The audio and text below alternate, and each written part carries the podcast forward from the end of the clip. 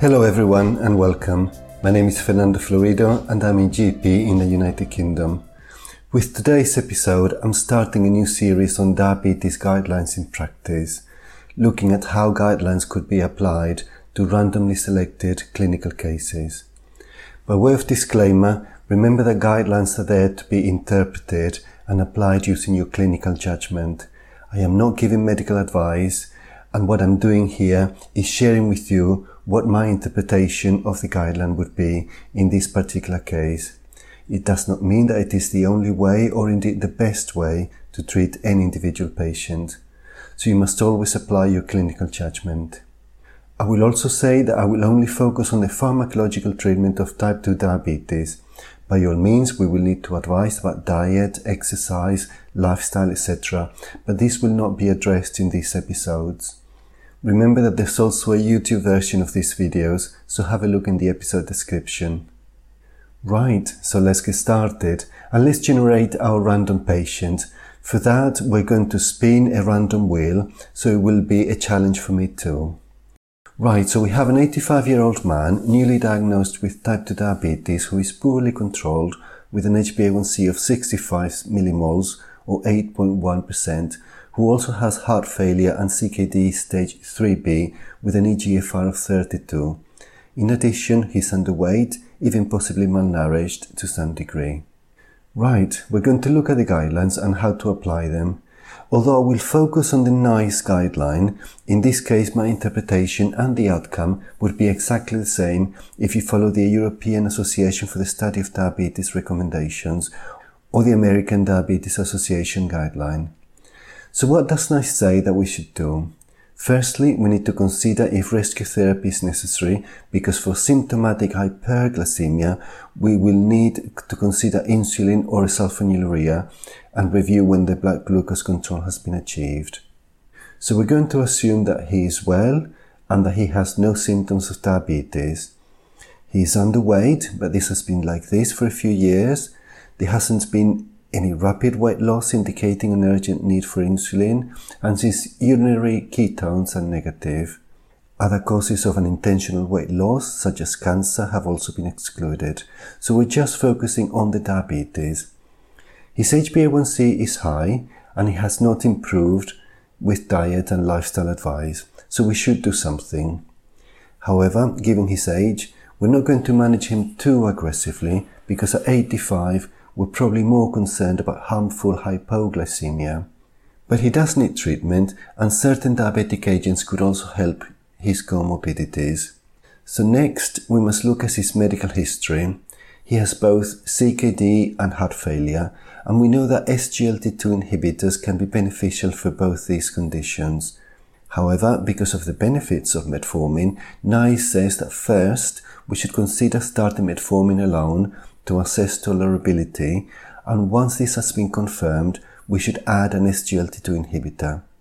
Arguments against using metformin at all in this patient are that his EGFR is fairly low and at 32 he's quite close to CKD stage 4. Also, because he's underweight with possible low muscle mass, we need to remember how the estimated GFR is calculated and consider that as a result of the low muscle mass, his eGFR may be overestimated and that his actual GFR could be below 30. We know that we can use metformin quite normally if the eGFR is above 45. We need to review the dose and prescribe it cautiously if the eGFR is between 30 and 45, and then stop it completely when the eGFR falls below 30. The manufacturer of metformin also advises caution in chronic stable heart failure with the advice to monitor cardiac function closely. We also know that metformin can have potential gastrointestinal side effects and promote weight loss, which we would not want in this patient. And finally, metformin works by reducing insulin resistance, but in an 85 year old underweight patient, it is more likely that his diabetes is due to insufficient insulin secretion by the aging pancreas. On the other hand, we also know that metformin has proved to have cardiovascular benefits. So it's a difficult decision. You could justify both giving and not giving metformin based on this patient's individual circumstances. Right, the time to decide. What would I do? What would I do? Uh, I would probably err on the side of caution and not give metformin.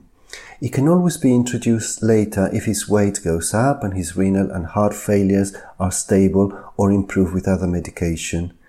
If you really wanted to prescribe metformin, it would be best to start a very cautious introduction, maybe at 500 milligrams once daily, and monitoring this patient very closely.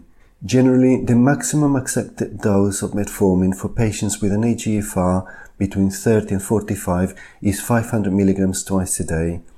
But I would be quite nervous about it and I would not increase the dose above 500 once daily for this patient unless the circumstances really changed. So, the decision is we're not giving metformin, but we still need to prescribe something for this patient. And NICE says that if there's a history of heart failure, we should give an SGLT2 inhibitor with proven cardiovascular benefit. NICE says that the benefits in reduction in hospitalization for heart failure and cardiovascular mortality can be attributed to SGLT2 inhibitors as a drug class effect. Although at present, ertugliflozin has not consistently shown these cardiovascular benefits in clinical trials. So, we're likely choose either dapagliflozin, canagliflozin or empagliflozin for this patient. Remember that SGLT2 inhibitors are also associated with possible weight loss, so along with this prescription there should be appropriate nutritional advice.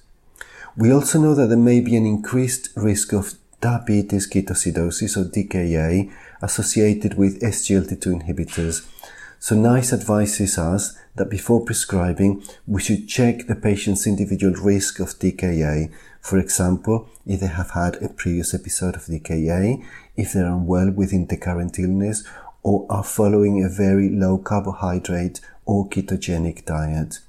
In particular, I would be very keen to make sure that this patient does not continue to lose weight as this is likely to put him at greater risk of DKA once the SGLT2 inhibitor is started. Also remember that we will need to check our formulary or BNF if you're in the UK because each drug has its own recommendations and EGFR thresholds for dose reduction, caution or avoid. Acceptable options would be dapagliflozin, maybe starting cautiously at 5 mg daily, possibly increasing to 10 mg daily if no issues develop.